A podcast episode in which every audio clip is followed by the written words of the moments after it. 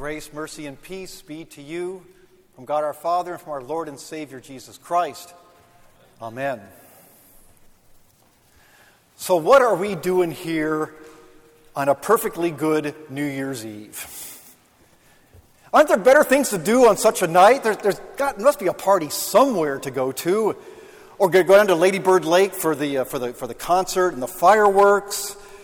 Or at least be home getting ready to watch uh, the New Year's Rockin' Eve with Ryan Seacrest, counting down with great expectation that big silver ball in Times Square. Oh, there, there's football on too right now.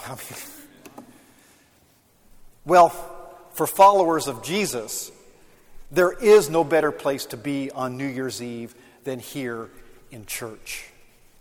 There's no better place to be to celebrate the many, God, the many gifts that God has given you in this past year and there's no better place to be to look forward to the new year with, with great expectation of what God can and will do for you in it. If nothing else, being here tonight has helped you learn that there's a section of hymns in our hymnal for, for New Year's. But there's also a section of hymns for end times. You may have noticed that this, the hymn that we just sang was from that section on the end times. And that's why I requested it for tonight, because uh, to sing about the end times and the great expectations that we can have concerning the end times. Now, I suspect for many people, New Year's Eve just isn't a big deal. They don't have many expectations about it.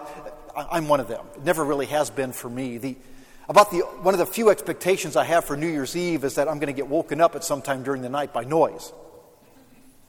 For many, New Year's Eve just isn't highly anticipated. And I think it's the same for people concerning the end times. In many Christian circles, sadly, Lutherans especially, it's, it's not talked about a lot. The end times aren't emphasized or, or talked about much. And what we mean by the end times, or the, second coming of Christ, it's not emphasized much. And, and in fact, Marcia catches me, my wife catches me on this a lot, because I'm apt to say something like, Well, we're all going to die someday. And she replies, No, not unless Jesus comes back first. She gets me every time with that. It's, it's true. We don't think about the end times much, it's not anticipated. After all, it doesn't seem like the greatest thing to talk about. It has a lot of negative connotations about it. Even the names, the last days, the end times, the end of the world. None of those sound too promising, do they? And the movies that come out about the end times 2012, The Day After Tomorrow, I Am Legend, After Earth, Oblivion, the show The Walking Dead, the Omega Man. Now, there's gold, an oldie but a goodie. All of them depict, depict doom and gloom at the end of the world. Or worse, another film, Judgment Day. The frightening day of Jesus coming back to separate the sheep from the goats and give everyone their due. No wonder the end times aren't highly anticipated or talked about much. There's no great expectations for it. I did see a good bumper sticker one day, though. This was great. The bumper sticker said, Jesus is coming. Quick, everybody look busy. Well, tonight, I want to encourage you to have great expectations, not only of the new year, but also about the return of Jesus. Great expectations about the end times, about Jesus' return.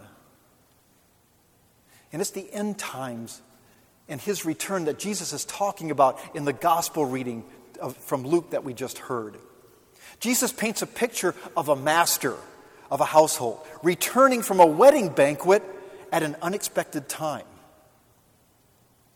And like the servants in the story, we can be waiting with great expectation and not fear of the return of the Master because he's bringing great things.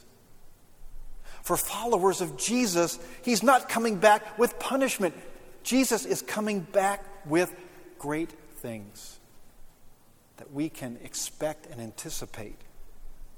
For the servants in the reading, the master comes back with a feast. He comes from a feast and he comes back with that feast and he sets a table for his servants and he gathers them around it and he shows them their, their, their places there.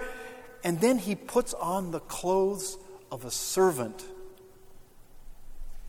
and he serves them. Jesus is coming back to serve us. And that should be expected and not even a surprise because serving us is what he did in the first time Jesus came here. Serving us by giving us his life, being crucified on a cross to take the penalty of our sin and forgiving us. He served us by, by dying for us and rising again to take us to that heavenly feast. And He sets a table for us there. And He has us gather around it and shows us our places there.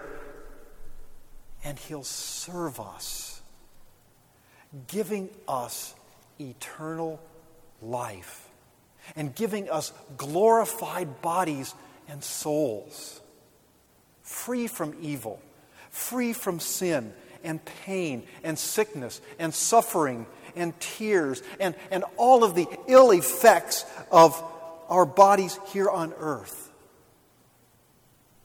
When it comes to the end times and the last day, that's what we can expect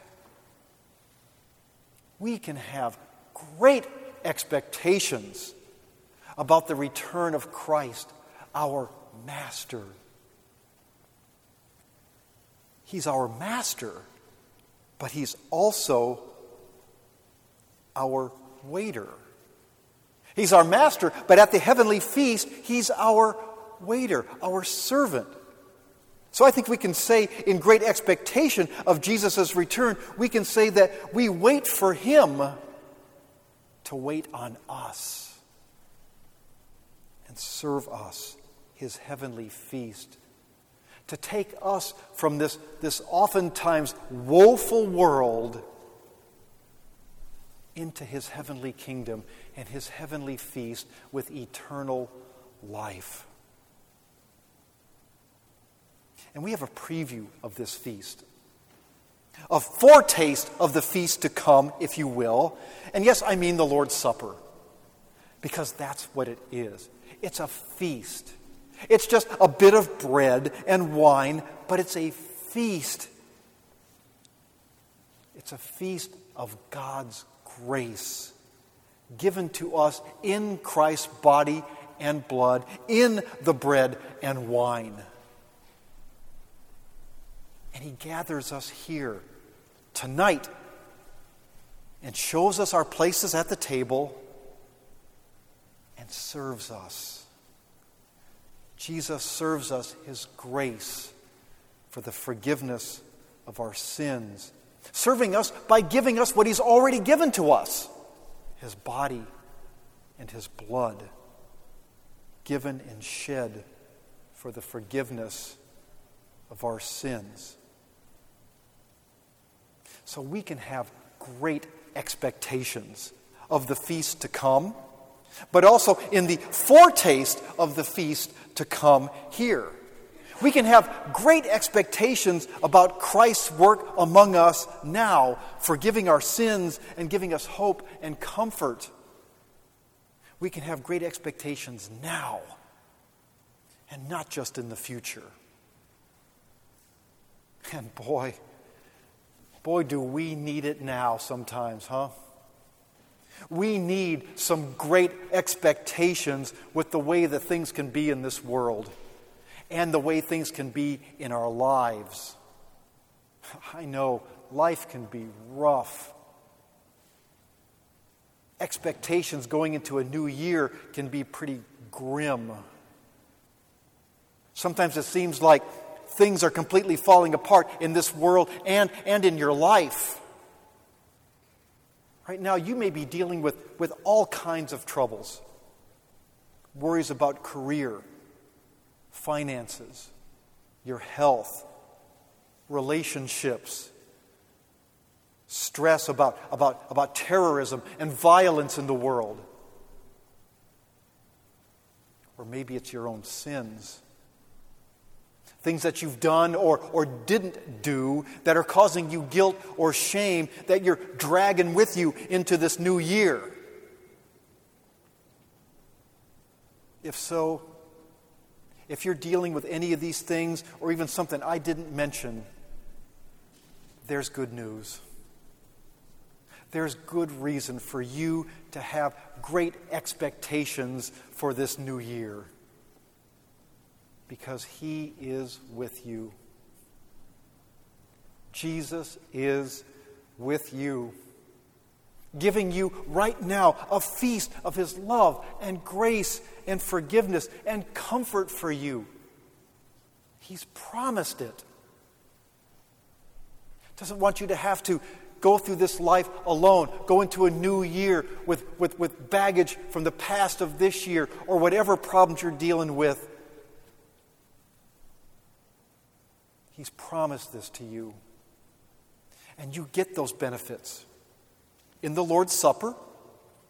Each time you hear God's word, and in your confession, when God's word of forgiveness is proclaimed to you, you can expect that. God promises it. In giving Jesus to you, He's opened up that, the, the door of heaven, and all of the heavenly feast is there for you. He's promised it in this new year and when Jesus comes again. Whatever you're dealing with in, in, in your life, and going into this new year. There's encouragement also by Paul in the readings from Romans tonight, from the epistle reading. He says, What, what then shall we say to these things? If God is for us, who can be against us? He did not spare his own son, but gave him up for us all. How will he not then also with him graciously give us all things? And then he goes on problems in life, tribulation, distress, persecution, famine, or nakedness, danger, sword, or anything else. They will not separate you from the love of Christ. And a good way to be reminded about this, about the great expectations we can have for this new year, but also for the coming of Christ, his, his return, is in the Creed. In both the, in the Apostles and the Nicene Creed, actually, there's worded a little differently. And, and it, it kind of happens at the end of the second article, and I think we, we don't pay much attention to it. And unfortunately, we oftentimes don't emphasize the end times or the second coming. But there it is. When we believe about Jesus Christ, we believe that he will come again with glory to judge both the living and the dead, whose kingdom will have no end. And it's similar in the Apostles' Creed, but, but there's a great reminder every time you confess this that He's coming again with glory and with good gifts and with a feast. And you can have comfort in that, knowing that when that day comes, it is full of glory for us and full of goodness and a heavenly feast. So each time you confess the creed, maybe that can give you great expectations of this e- event to happen. Despite any of the problems that you're having in life, you can have great expectations great expectations because into this new year, whatever you're dealing with, Jesus is with you. And someday he's coming back for you to take you into his heavenly feast. Yeah, Jesus is coming. Everybody look busy. No. He's coming when we don't expect it, so let's be expecting it. As you go into this new year, let's live in great expectation of Christ coming again, and let that give you hope in whatever you're dealing with, whatever the world is, is, is happening in the world. And have joy in that. Don't be thinking about, about death. Again, I always say, well, we're all going to die someday. you know, no. Jesus is coming again. Let's look for that. I tell people, don't be concerned about looking, looking for a hole in the ground. Be looking for a crack in the sky. Be looking with great expectation at Jesus' return. And now let's, let's celebrate with great expectation the foretaste of the feast to come. Amen.